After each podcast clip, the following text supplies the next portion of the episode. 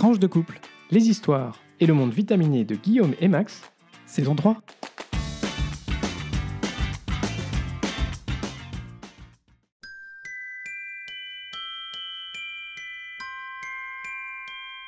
Bonjour, bonsoir, nous sommes Max et Guillaume et nous sommes très heureux de vous retrouver pour ce 9e épisode de la saison 3 de Tranche de couple. épisode qu'on a choisi d'intituler, vous l'aurez peut-être euh, remarqué euh, avec le début de notre podcast, All I Want for Christmas Podcast. Voilà.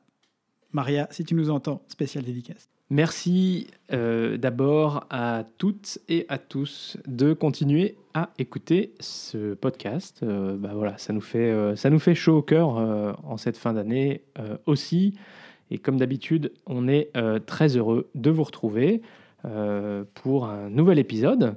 Euh, voilà, juste avant les fêtes. Et vous le savez, on se retrouve aussi entre-temps sur nos réseaux sociaux, sur notre compte Twitter, sur notre page Facebook, sur notre page YouTube. Toujours tranche 2, le chiffre 2, couple au singulier, comme le nom du podcast. Vous pouvez aussi nous envoyer un petit email à tranche de couple à gmail.com. Et enfin, un seul mot, partagez sur vos réseaux sociaux, à vos proches, à toutes celles et tous ceux qui sont susceptibles d'être intéressés par le podcast. Ça nous permettra de continuer à accroître la visibilité de tranches de couple et aussi à garder la motivation pour vous proposer cette petite tranche de nos vies et d'actualité tous les 15 jours. Et voilà pour cette introduction. Et on passe maintenant à la rubrique Actu comme d'habitude. Et c'est Guillaume aujourd'hui qui fait un petit follow-up d'un sujet dont on avait parlé précédemment. Guillaume, aujourd'hui, tu nous parles d'un pronom particulier. Oui, alors on a terminé notre rubrique diversité la semaine dernière sur la question des pronoms pour les personnes trans et combien c'est important pour la confiance en elles de, ne pas être mégenrées. Et je ne résiste pas car c'est aussi un peu euh, quelque chose qui est dans, l'air en tout cas euh, important, euh, dont on parle pas mal en, ce moment, c'est de vous parler du YEL. Oui, monsieur, dame, le YEL. Qu'est-ce que c'est que le YEL I-E-L ou le YEL I-E-2-L-E Oh mon Dieu, ça a l'air compliqué. oui, c'est très compliqué. Selon le dictionnaire, IEL, c'est d'abord un mot valise construit à partir de deux mots existants, composés de il et de elle, au Ah. singulier ou au pluriel, IEL ou IELS avec un S. C'est aussi un pronom personnel, sujet de la troisième personne du singulier et du pluriel, employé pour évoquer une personne, quel que soit son genre.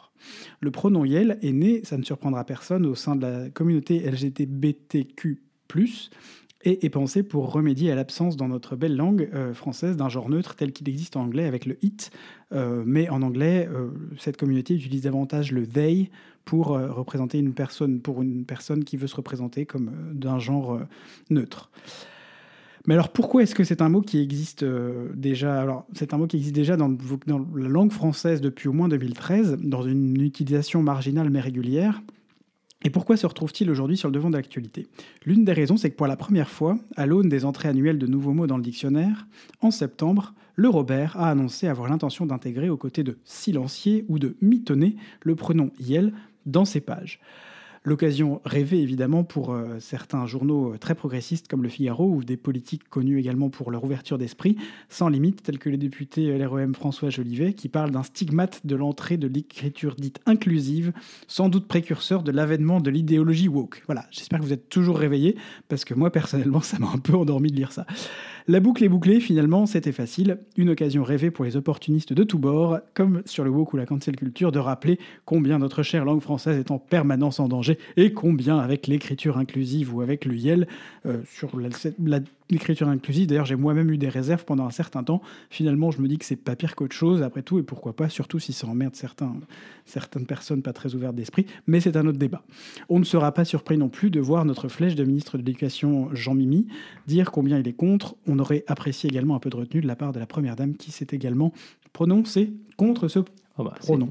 Sorry, mais c'est une prof pas de- d'une génération très. prof de, c'est une prof de, de français. C'est, voilà, c'est Pas- complètement surprenant, quoi. Voilà. Citée dans un article du journal belge Le Soir, la professeure de linguistique à l'Université libre de Bruxelles, Laurence Rosier van Otegem, rappelle que derrière la décision du Robert, il y a une volonté politique d'inclusion, de non-discrimination. Et après, que c'est à chacun de se positionner. La décision du dictionnaire français permet de légitimer les usages, mais n'oblige personne à utiliser ces mots. C'est vrai, tu ne seras pas obligé d'utiliser le mot mitonner, par exemple. Absolument, ou silencer. On ne vous force pas à le faire. Simplement, ça permet aussi de se poser la question sur la manière dont on parle aux gens et euh, des gens, euh, comme quand on commence à utiliser plutôt le vouvoiement ou le tutoiement. Finalement, il s'agit d'appropriation de la langue et de réflexion sans rien enlever au français.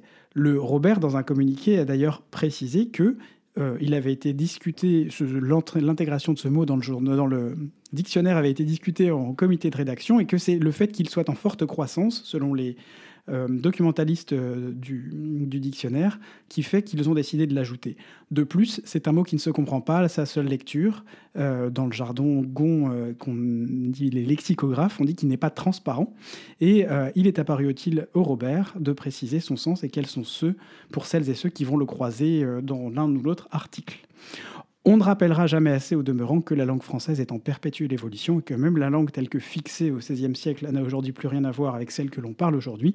Apport de l'arabe, du latin, du franc, de l'anglais, de certaines langues de nos voisins en Italie, en Espagne ou même plus loin. Changement dans la grammaire et la structure, le français est une langue en perpétuelle évolution. On rappellera enfin que personne ne vous oblige dans votre vie quotidienne, comme tu l'as dit Max, à utiliser YEL, euh, d'une part, et que d'autre part, ce nouveau pronom n'arrive pas, sans poser d'autres questions, telles que celles de l'accord des adjectifs qui le suivront, qui font que dans l'immédiat et en l'absence d'autres changements plus profonds dans la langue française, il sera difficile de le mettre aussi régulièrement que ça en pratique, mais moi je trouve vraiment très chouette que cette opportunité existe et qu'il soit dans un dictionnaire, ce qui permettra à chacun de trouver sa définition et, comme dit le Robert, de l'accepter ou de le rejeter. Merci Guillaume pour euh, cette euh, rubrique. Ah, merci à toi euh, de m'avoir écouté. Ah, merci à vous de merci nous écouter. Merci à vous de nous écouter. Bon, et sans transition, du coup, on passe à la rubrique européenne, Max. Oui, aujourd'hui, dans... Sortez vos téléphones portables. Petite actu de décryptage de, de l'Europe, je voudrais vous parler d'un bénéfice concret de l'Union européenne que vous utilisez très certainement ou que vous avez utilisé dans le passé euh, mais dont vous n'avez pas forcément conscience que c'est un bénéfice euh, de l'Union européenne. Alors, je veux parler de la fin des frais d'itinérance lorsque on voyage dans l'Union européenne. Depuis juin 2017, en effet, toute personne qui détient un forfait de téléphone portable dans l'un des pays de l'Union ne doit plus payer de frais lorsqu'il se déplace au sein euh, d'un autre pays de l'Union euh, pour euh, téléphoner, par exemple dans son pays d'origine, assez proche, téléphoner sans frais dans le pays où tu voyages, et bien sûr utiliser Internet sans frais alors, il y a encore, euh, comment dire, on ne peut pas euh, télécharger 50 euh, films, mais il y a suffisamment de, data qui est gratuit pour que, voilà, on puisse. un usage quasi normal à l'étranger, comme on le fait en France. C'est aujourd'hui quelque chose d'indispensable. C'est encore plus indispensable peut-être lorsque vous êtes comme nous, expatrié à l'étranger et que vous continuez à garder votre téléphone, votre numéro de téléphone d'origine. Euh, mais voilà. Alors, on pouvait penser que euh, bah, ça y est, c'était un droit acquis euh, sur lequel on ne reviendrait pas. Mais en fait, c'est un peu plus compliqué que ça. Alors, tout d'abord, il faut bien avoir conscience que sans un accord au niveau européen, la fin des frais d'itinérance, n'aurait pas eu lieu. Hein, parce que vous imaginez bien, il y a plusieurs opérateurs dans chaque pays. il faut en gros se mettre d'accord avec les opérateurs de l'ensemble des autres pays. Donc, sans un accord qui les contraigne à globalement ne plus euh, mettre de frais d'itinérance aux clients, euh, ça n'aurait jamais eu lieu. Donc c'est la Commission européenne, qui est euh, l'administration communautaire, qui a proposé cette suppression des frais d'itinérance, qui a ensuite été négociée entre États, bien sûr en tenant en compte la position des opérateurs téléphones, puisque à un moment donné, il y a aussi une logique économique derrière tout ça, et qu'on ne peut pas simplement décider de, choses qui vont ensuite faire que les opérateurs téléphoniques, ben, ils, ferment la porte, quoi. Enfin, ils ferment boutique. Donc cette suppression a été actée en 2017 mais elle n'était pas permanente. Elle a été validée pour une période de, 5 ans, soit jusqu'en juin 2022. Donc il y avait quand même nécessité de trouver un, nouvel accord pour sa prolongation, ce qui a été euh, négocié au, cours de ces derniers mois. La Commission européenne a notamment mis en avant que l'utilisation des données mobiles a été multipliée par 17 au cours de l'été 2019 par rapport à l'été 2016 avant la suppression de ces coûts, ce qui au final est bon pour l'économie européenne.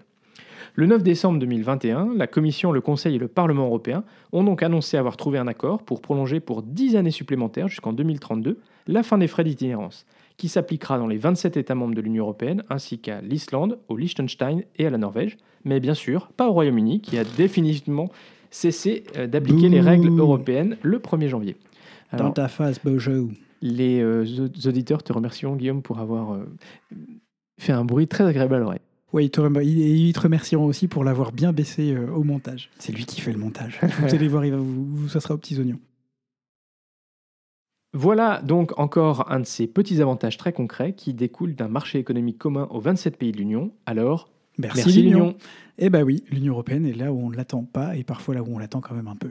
Et Max, tu veux euh, enchaîner sur une petite brève euh, diversité, on va appeler ça? Exactement. Évo- Égalité et diversité. euh. On tenait à saluer une grande avancée des droits au Chili. Le 7 décembre 2021, le Parlement chilien a voté pour étendre le mariage aux couples de même sexe.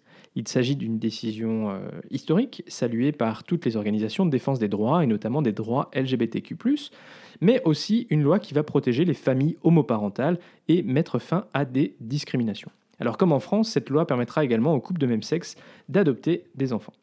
Alors c'est l'aboutissement d'un long chemin puisque euh, le projet de loi euh, a été euh, proposé initialement en 2017.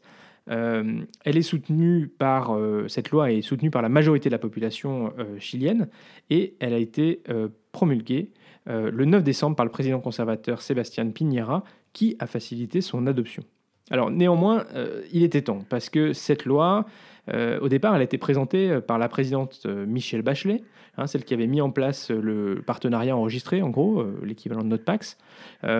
Et il était resté, cette loi était restée, ce projet de loi était resté bloqué dans le processus parlementaire jusqu'à cette année. Et en fait, il y a eu des élections parlementaires qui fait que le nouveau Parlement qui prendra ses fonctions en mars prochain est un peu plus conservateur que l'actuel et donc potentiellement n'aurait pas euh, passé cette loi. Et puis par ailleurs, le président chilien euh, actuel euh, ne se représente pas et le 19 décembre a, a lieu le deuxième tour des présidentielles qui oppose un candidat de gauche à un représentant de l'extrême droite, pas spécialement ouvert sur les questions sociétales, ce qui aurait potentiellement rendu plus incertain une promulgation d'une telle loi. Euh, le deuxième tour euh, a lieu ce dimanche 19 décembre et malheureusement nous ne connaissons pas encore l'issue au moment de l'enregistrement de cet épisode. Affaire à suivre. Bon, au global, on ne peut que se réjouir que cette avancée euh, dans la protection des personnes des LGBTQI+ au Chili ait eu lieu, dans la lignée aussi d'autres lois du même type qui ont été adoptées par des pays d'Amérique latine ces dernières années. À nouveau, il ne s'agit pas ici de donner des droits spéciaux ou d'en retirer aux couples hétéros, mais bien d'assurer une égalité des droits entre couples homo et couples hétéros. Merci Max. Chouette que ça avance, même si effectivement il y a cette incertitude qui pèse derrière sur les élections d'aujourd'hui. On ne manquera pas de vous tenir au courant si jamais euh, sur, euh, sur nos réseaux sociaux à ce sujet. Voilà. Et une fois n'est pas coutume, pour notre point Belgitude aujourd'hui, on voudrait faire un point Francitude. Guillaume, c'est Noël. Absolument, et on va faire Noël en Bretagne. Pourquoi on va faire Noël en Bretagne? Euh, Parce que le maire de Plomeur, euh, la ville de Plomeur, Ronan Loas, a partagé sur ses réseaux sociaux un arrêté spécial Père Noël pour lui permettre officiellement euh, de distribuer les cadeaux le plus sereinement possible. Alors il n'en est pas à son coup d'essai, puisque déjà l'année dernière, euh, alors qu'on était, je vous rappelle, en semi-confinement, euh, sortie de confinement, mais pas complètement déconfiné quand même, avec des, notamment l'obligation de rentrer à la maison à 20h, il avait fait une dérogation sous réserve que le Père Noël présente son passe, sais plus ce que c'était à l'époque, son, autorisation de sortie, voilà, qu'on pouvait avoir en papier ou l'application. Si le Père Noël avait son autorisation de sortie, alors il pouvait aussi travailler le soir de Noël à des horaires étendus, y compris la nuit, quand c'était en principe interdit. Alors, cette année, euh, euh, le, maire invite donc les plomerois euh, à préparer au Père Noël une petite collation au pied du sapin. Donc moi, ça me rappelle quand même des souvenirs d'enfance où on laissait toujours quelques papillotes et, et deux, trois mandarines pour le Père Noël qui, miraculeusement, le lendemain matin avaient été mangées. Euh, C'était pas par le chat parce qu'on n'avait pas de chat à l'époque, mais enfin bref, les mystères de Noël. Et puis, euh, afin de faciliter la distribution des cadeaux, il faudra euh, respecter que les enfants respectent les consignes de leurs parents, qu'ils aillent se coucher euh, à temps pour ne pas gâcher Noël. Les grincheux sont interdits de séjour dans la, dans la commune. Le Grinch, si tu nous écoutes. Et enfin, euh, les euh, habitants qui possèdent des cheminées sont invités, à les faire ramoner, avant évidemment, la venue du Père Noël. Voilà. Et euh, il termine sur une petite injonction pour Météo France, leur demandant au, service météo de faire la pluie littéralement et le beau temps, et surtout la neige, et de recouvrir la commune de neige du 24 décembre au soir jusqu'au samedi 25 matin. C'est pas mignon quand même. Ah oui, et puis c'est vrai qu'un Noël sous la neige, un White Christmas, comme on dit souvent dans les chansons, eh ben ça c'est quand même très très chouette. Eh oui. et ça nous rappelle notre enfance. Tout à fait. Voilà. Bon, allez, on passe à la rubrique euh, vie de couple. Alors aujourd'hui, c'est pas la première fois qu'on vous en parle, mais nous, on a euh, pris l'habitude maintenant euh, d'utiliser les furoshiki. Alors les furoshiki, euh, vous le savez euh, peut-être, euh, ou sinon, bah, vous allez le découvrir. C'est euh, en gros l'utilisation de carrés de tissu euh, pour euh, remplacer euh, les euh, papiers cadeaux en papier euh, pour faire vos cadeaux. Ça s'utilise à Noël, ça s'utilise à d'autres occasions de l'année. C'est une tradition japonaise. Et, euh, et donc, euh, bah, nous, on a euh, choisi, euh, alors d'abord euh, parce que euh, bah, c'est chouette, euh, ça, ça change un petit peu, et puis aussi parce que c'est une vraie démarche euh, écologique euh, et euh, voilà, un peu durable d'éviter d'avoir euh, euh, ce papier qui finalement est utilisé euh, trois minutes, qui est déchiré, qui, qui va à la poubelle. Et les montagnes de, de- papier gaspillé après les, après les Noëls, ça, laisse des sou- ça laisse des souvenirs. Je vous laisse vous souvenir de, de- l'évacuation de ces papiers, ces papiers de Noël qui était toujours une, une grande opération. Et euh, voilà. Et donc, euh, ben, vous pouvez faire des nœuds et vous pouvez mettre, mettre des petites. euh, on a nous euh, des petites pinces à linge de couleur euh, qui permettent, voilà, de faciliter un petit peu la fermeture quand c'est un plus gros cadeau. Mais voilà. Donc, vous pouvez utiliser des, des châles, des chèches, des ou alors acheter des carrés de tissu un peu partout pour pouvoir faire ça. Mais euh, voilà, c'est très, très sympa. Euh, même les enfants se prennent au jeu et, n'ont pas euh, finalement le sentiment d'avoir raté quelque chose parce qu'avant ils déchiraient leur papier cadeau. Et en tout cas, voilà. Donc aujourd'hui, pour Noël cette année, ben, on voudrait vous, vous mettre au défi de nous envoyer des photos de vos furushiki. Euh, Envoyez-les-nous sur notre compte Twitter, sur notre page Facebook euh, ou par email. Vous pouvez répondre euh, au post euh, de, euh, qui communiquera sur cet épisode avec le lien de cet épisode. Ça nous fera très plaisir de voir que vous aussi, euh, vous, avez, euh, vous êtes passé cette année au Furoshiki ou en tout cas vous avez essayé. Et si jamais vous cherchez des furoshiki, je viens de tomber tout à fait par hasard sur le site de euh, l'entreprise Papa Pic et Maman Coup, qui Ah oui. propose un certain nombre de furoshiki très sympathiques à acheter pour des prix relativement raisonnables. Alors il y a toujours un moment un peu, un peu, un peu, oui, un peu étrange pour les, avec les furoshiki, c'est mais est-ce qu'on les laisse du coup aux gens au- auxquels on les offre? Nous, notre, notre, euh, notre point de vue, c'est que non, on les récupère après discrètement. Enfin, voilà, c'est c'est pas, on offre le cadeau, mais on récupère le furoshiki derrière parce que l'objectif, c'est effectivement de, de le faire tourner et de le réutiliser d'une année sur l'autre. Alors le petit truc, parce que c'est effectivement pas toujours simple, c'est d'expliquer en fait. Ah oui, voilà, donc on est, on est passé au Furoshiki, euh, voilà, c'est une démarche euh, durable. Euh, et donc, euh, voilà, on offre les cadeaux et ensuite, ben, on les réutilise. Donc, et comme ça, les gens comprennent à peu près le message. Et puis, effectivement, s'ils comprennent pas le message, ben, discrètement, vous récupérez le, le, truc. Ah oui, non, mais parce qu'il faut quand même bien dire que euh, un Noël, c'est en fait en réalité plusieurs Noëls. Hein, parce que, enfin, je sais pas de votre côté, mais euh, nous, on voit nos familles respectives, on voit des amis, on voit voilà. Et donc, euh, ben, on n'a pas non plus une masse de, de furoshiki euh, illimitée, hein, parce que sinon, ce serait pas très durable. Donc, voilà, d'un jour sur l'autre, ben, on les réutilise aussi. Donc, euh, par exemple, on fait pas nos, nos emballages en furoshiki euh, de tous nos cadeaux dès maintenant, parce que sinon, Non. ça serait pas possible. On le fait littéralement la veille pour le lendemain. Mais Alors- voilà, c'est une chouette idée en tout cas, et ça fait partie de nous, de notre vision de Noël aussi, de nous dire qu'on essaye d'avoir des Noëls un peu plus responsables. Euh, et ça, se- ça se ressent aussi un peu dans, dans les cadeaux qu'on offre, mais se poser vraiment la question de, de- de la durabilité de, de ce qu'on offre et de la façon dont on fête Noël et comment faire en sorte. Et, je précise tout de suite euh, pour ceux qui voudraient grincher, euh, déjà le Grinch n'est pas, n'est pas le bienvenu euh, pour, pour grincher. Et, et ensuite, en fait, euh, bah, ça ne nous empêche pas de vivre un super Noël. Ah oui, non, et au contraire, là, on se dit qu'on a mis du sens. Noël, c'est une fête avec du sens pour nous.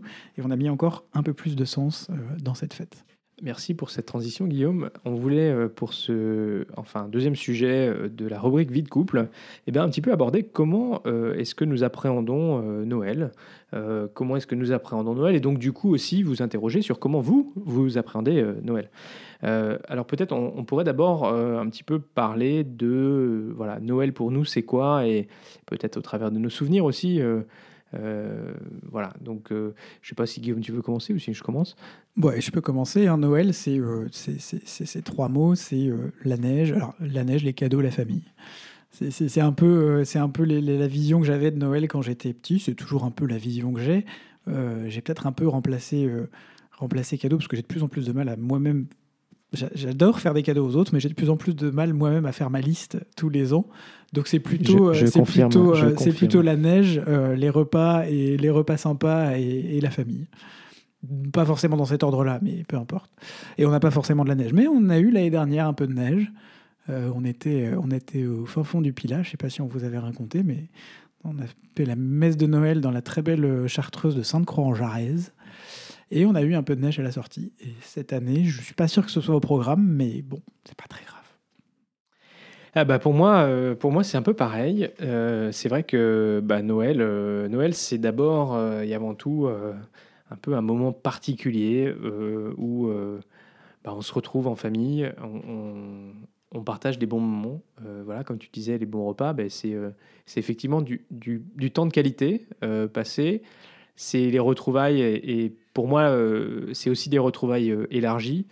Euh, bah voilà, quand j'étais jeune, une année sur deux, on avait le Noël alternativement avec la, la famille de mon papa ou la famille de, de ma maman-. Ah oui, chez moi aussi. Et donc, de- du côté de mon papa, le, le Noël, c'était plutôt le 24 au soir. Euh, et donc, ça se terminait un peu tard.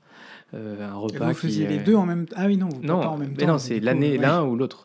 Euh, et dans la Ah, famille de, taqués chez, chez- chez de vous. ma maman, c'était c'était plutôt le 25 euh, matin. Et, et donc, on retrouvait bah, l'ensemble des cousins. Ça, c'était très, très chouette. Alors, tu peux imaginer, du côté de la famille de ma maman, Ça fait beaucoup. avec beaucoup, beaucoup. Trois Quat- chiffres. 14 frères et sœurs. voilà, c'est c'est du coup. Euh, bah, C'était génial d'avoir. euh, C'était le monde d'avant, quoi. voilà. Non, mais aussi bah, parce que euh, voilà, on se retrouvait quand même, il y avait pas mal de, de monde et on, est, on entourait mes grands-parents. Et euh, du coup, il y avait, Mmh, chacun avait son petit vrai. coin. euh, et c'était euh, voilà, vraiment très chouette de pouvoir euh, partager ces, ces moments-là. Et on avait toujours notre petit Noël euh, familial, euh, bah, voilà, qu'on faisait le 25 matin euh, euh, entre nous. Euh, et voilà, ça c'était euh, c'était aussi chouette. Et, euh, voilà. et donc oui, la neige, euh, super, euh, d'aller pouvoir aller sortir, faire des, des batailles de boules de neige, aller prendre la luge et aller, aller faire des descentes. faut, euh, faut dire que chez moi, j'ai grandi en Haute-Savoie, donc il y avait quand même assez régulièrement de la neige à Noël. Peut-être plus que peut-être plus qu'à Mâcon. Oh, bah à. Mâcon, il y avait de la neige. hein. Ah ouais. Ouais, ouais, t'inquiète Ah pas. bon. Ouais, alors je suis rassuré. Euh, alors, bon, ça c'était notre vision, euh, vision de Noël. Bah, on espère aussi que pour vous, Noël, euh, c'est un, moment joyeux. On a bien conscience aussi que pour certaines personnes, bah, Noël, c'est pas toujours très simple. Soit parce que vous êtes tout seul, soit parce euh, bah, y a des, souvenirs associés à Noël qui sont peut-être pas aussi joyeux que, nous.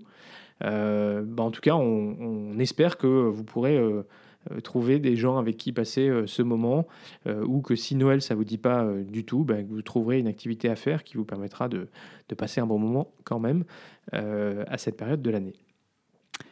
Effectivement, tout à fait. On pense en tout cas euh, très fort à, vous toutes et à vous tous, euh, quelle que soit votre situation. Et puis voilà, n'hésitez pas à nous mettre un petit message aussi. Et On sera Si content d'envoyer, vous envoyer des petits messages, vous euh, envoyer aussi. voilà, d'être en, en pensée avec vous. Tout à Euh, fait. et puis bien sûr, euh, Noël c'est aussi euh, la messe de minuit ou, euh, euh, ou la messe de Noël du jour de Noël. Divin Et les chants, effectivement. Mais ça fait partie euh, ben, du rituel euh, de Noël aussi, et c'est quelque chose qu'on partage avec Guillaume. Absolument. Alors, euh, on voulait aussi, euh, en parlant de Noël, ben, un peu aborder les trucs à éviter ou à faire attention.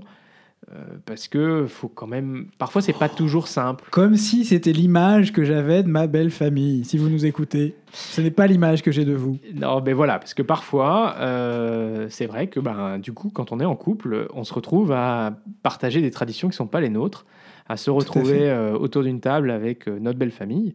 Et ici, je voudrais faire un petit clin d'œil à Claire Anthony de Yes We Bloom. On vous en a déjà parlé il y a quelques temps. Euh, yes We Bloom, c'est, euh, ils vous accompagnent pour préparer votre mariage. Et dans leur Bloom Letter hebdomadaire, euh, il y avait une, une de leurs Bloom Letter qui était intitulée Comment survivre à votre belle famille en cette période de fin d'année. Et on a beaucoup ri en lisant euh, cette newsletter et euh, on remercie euh, Claire et Anthony pour les trucs et astuces qu'il euh, partage dans cette newsletter, Mm. parce que effectivement, bah, c'est pas toujours simple de se retrouver avec des traditions différentes, avec euh, voilà euh, euh, l'oncle ou le cousin ou voilà qui est peut-être un peu différent ou un peu lourd ou un peu voilà. Et donc voilà, ce qui il y a quand même des sujets en général qu'on évite de parler en famille de manière générale. La politique. On n'est pas du tout dans nos familles respectives, je pense. Vous savez, cette image, euh, c'est cette caricature du début du siècle, euh, où pendant l'affaire Dreyfus, là, on voit, ou du fin du 19e plutôt, on voit une ta- grande tablée familiale euh, avec marqué sur la première image, euh, je sais plus ce qu'il y a marqué, mais. euh, un bon repas. Un bon euh, repas, machin, tout va et bien. après, ils ont parlé. Et, et deuxième image, tout le monde est en train de se, se- se foutre sur la gueule et, et- et de se taper dessus, et ils en ont parlé, sous-entendu de l'affaire Dreyfus. Voilà. Nous, c'est pas vraiment le, le, la façon dont on fonctionne dans nos familles. Ouais, D'une part, on évite la religion, façon, on évite la politique, Oh. et je pense qu'il faut, à religion, mon ça peut- avis, la religion, on peut en parler un peu. Il n'y a pas de. J'ai envie de dire qu'on dépend a peu de, qui. on rencontre peu de résistance. ça dépend dans. Ça, si- Cercle élargi. Ton ou- cercle élargi, ça Ah, peut être un peu plus élargi, oui, non, compliqué. effectivement. Et je recommanderais pas forcément de, de mixer politique et Covid. religion et Covid. Non, bah les trois, non, non, Voilà. bah non, non, évitez. Non, on vous le, non, c'est pas la peine. Donc la, la campagne présidentielle, je pense que c'est bien que chacun garde euh, ses, euh, ses idées sur Mm. qui il va voter et qu'on n'en fasse pas un sujet de débat à table, parce que ça peut vite devenir un peu compliqué. Tu fais passer des messages là ou comment ça se passe? Voilà, voilà. Bref, vous avez, vous, vous avez noté que donc pour nous, no- Noël en termes de discussion euh, euh, chaude, c'est plutôt, c'est plutôt neutre et on préfère profiter des autres et profiter d'être avec, euh, avec les autres, euh, ceux qu'on ne voit pas beaucoup, ceux qu'on voit encore moins parce que depuis deux ans, effectivement, bah, on limite aussi.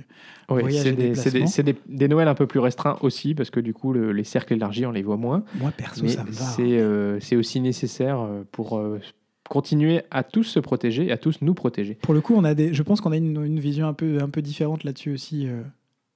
Euh, sur, sur, sur la taille, la, la taille des, des festivités, des réjouissances avec Max, parce que c'est vrai que Max vient effectivement, comme il l'a dit, d'une très très grande famille. Moi, je viens d'une famille plus réduite, voire beaucoup plus réduite, même des deux côtés. Et, euh, et du coup, moi, pour moi, Small is Beautiful, j'apprécie euh, quand il n'y a pas forcément un grand monde et que et qu'on passe, ça permet de passer plus de, de temps, de oui. qualité avec les gens aussi. Mais, Et- mais Mais c'est vrai qu'on n'a pas la même expérience. On n'a a pas la même. Voilà. Et c'est vrai On a eu des Noëls avec plein de les cousins, on était une trentaine, hein, on en a fait, mais Ouais, pas- c'est chouette. c'était chouette. Mais c'est vrai que c'est bien aussi d'avoir des Noëls un peu plus, un peu plus légers en termes de, de personnes. Bon, il y a des choses qu'on n'a pas, on n'a pas abordées, mais Noël, c'est aussi euh, quand même euh, certaines spécialités euh, gustatives. Tu parlais des papillotes, c'est quelque chose que nous, on connaît bien parce que dans notre région, on mange beaucoup de papillotes, mais qui n'est pas forcément connu partout. Euh, c'est aussi euh, les films de Noël.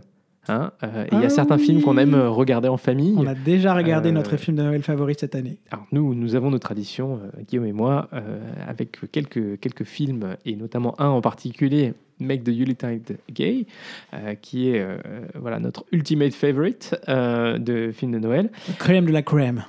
Mais bon, il y a aussi... En vrai, c'est un peu, c'est- un film de Noël romantique. Faut pas vous attendre à un, à un James Bond ou un film d'auteur, mais nous, on se fait toujours bien plaisir. Il y a euh, les, fameux Sissi, euh, les, euh, enfin, il y a, voilà, il y a quelques petits films qui représentent ce moment de l'année quand on était jeune, où on avait, on avait le droit de regarder la télé d'abord, de mon côté, et puis on aimait passer un petit peu de temps. Et puis nous, on aime aussi profiter de ces vacances pour jouer aux jeux de société avec notamment les petits-enfants, enfin donc avec nos nièces et nos neveux. Euh, voilà, c'est, vous savez, les jeux de société pour nous, c'est vraiment quelque chose de, très chouette. C'est quelque chose qu'on apprécie de partager avec les autres. Et donc, euh, voilà, c'est aussi un moment où on a le temps de jouer euh, et de partager ces bons moments ensemble autour d'un chocolat chaud, d'un thé ou, d'un verre de champagne. Tout à fait.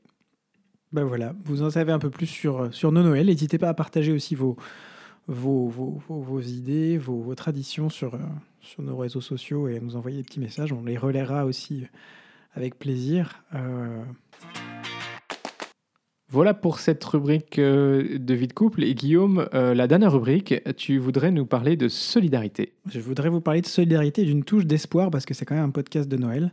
Euh, et que Noël, c'est aussi un peu d'espoir. Et vous parlez de 273-273 réfugiés afghans qui ont été accueillis au Portugal le 13 décembre dernier après un long périple. Euh, leur point commun entre ces presque 300 réfugiés, il s'agit soit de professeurs, d'étudiants ou de leurs familles de l'Institut national afghan de musique, le principal conservatoire du pays avant la prise de contrôle dont on vous a parlé euh, il y a quelques mois par les talibans et le retour d'une chape ultra-conservatrice sur le pays. C'est remarquable au moins pour deux raisons. D'une part, par l'ampleur de l'opération de sauvetage. D'abord, quand on se souvient du chaos dans lequel les évacuations ont lieu à Kaboul en août, avoir réussi à réunir autant de personnes euh, liées par une, même passion euh, et liées à cet institut est en soi un exploit. Et alors que euh, l'école autorisait avant le retour des talibans sans restriction la pratique de la musique pour les femmes, par les femmes, les talibans ont évidemment évincé celle-ci d'à peu près partout où elles étaient trop visibles, et en particulier les arts, le sport et bien évidemment l'éducation. C'est également remarquable par le niveau de mobilisation autour des étudiants, de leurs professeurs et de leurs familles, euh, et de la générosité de l'accueil prodigué dans un premier temps par le Qatar, qui a également pris part euh, à cet élan en accueillant certains transitoirement, notamment les membres de l'orchestre 100% féminin Zora depuis le mois de novembre, et puis évidemment le Portugal qui va mettre à leur disposition maintenant les moyens de continuer à se mobiliser autour de la musique. J'aurais apprécié que ce soit quelque chose qu'on fasse, fasse en France, d'autant qu'on a un pays qui a largement la taille pour pour absorber euh, un nombre, un nombre de, réfugiés euh, de cette taille-là, y compris euh, dans un même, dans un même, un même endroit. Mais vraiment, je, voulais noter la générosité dont le Portugal a fait preuve dans, cette, dans cet accueil. Alors, en France, on a aussi, il y a eu aussi des accueils. On vous a parlé notamment d'un accueil de sportifs qui se sont passés au moment des, Jeux Olympiques. Donc, il y a aussi des choses chouettes hein, qui se passent. Mais vraiment, moi, j'ai été touché de lire ça et je trouvais que c'était un beau, un beau symbole pour Noël. Voilà, et pour finir ce podcast sur une note finalement, euh, oui, positive. Merci Guillaume de nous partager cette belle histoire. Et, euh, et voilà, big up euh, au Portugal. Et on espère vraiment, on souhaite à, ces, à ces 273 réfugiés de pouvoir s'épanouir en Europe et un jour de pouvoir retourner chez eux en toute sécurité. Et ben voilà, c'est déjà la fin de cet épisode. Oh, déjà si ce podcast vous plaît, euh, faites-le découvrir autour de vous. N'hésitez pas à mettre une note sur euh, votre plateforme de podcast préférée, euh, un like, un pouce bleu sur Facebook et surtout, surtout, Guillaume vous l'a dit au début, partagez. Partagez. P-A-R-T-A-G-E-Z. Ce podcast est diffusé le lundi tous les podcasts. Ce podcast est diffusé le lundi tous les 15 jours ou le dimanche soir pour les plus au taquet ou les plus pressés. Alors, portez-vous bien d'ici au prochain épisode. Sortez masqué. Encore, et oui, et encore plus, respectez les gestes barrières par pitié, soyez prudents. Surtout au moment de Noël. Protégez vos proches. Gros, bisous, et à très vite pour de nouvelles tranches vitaminées.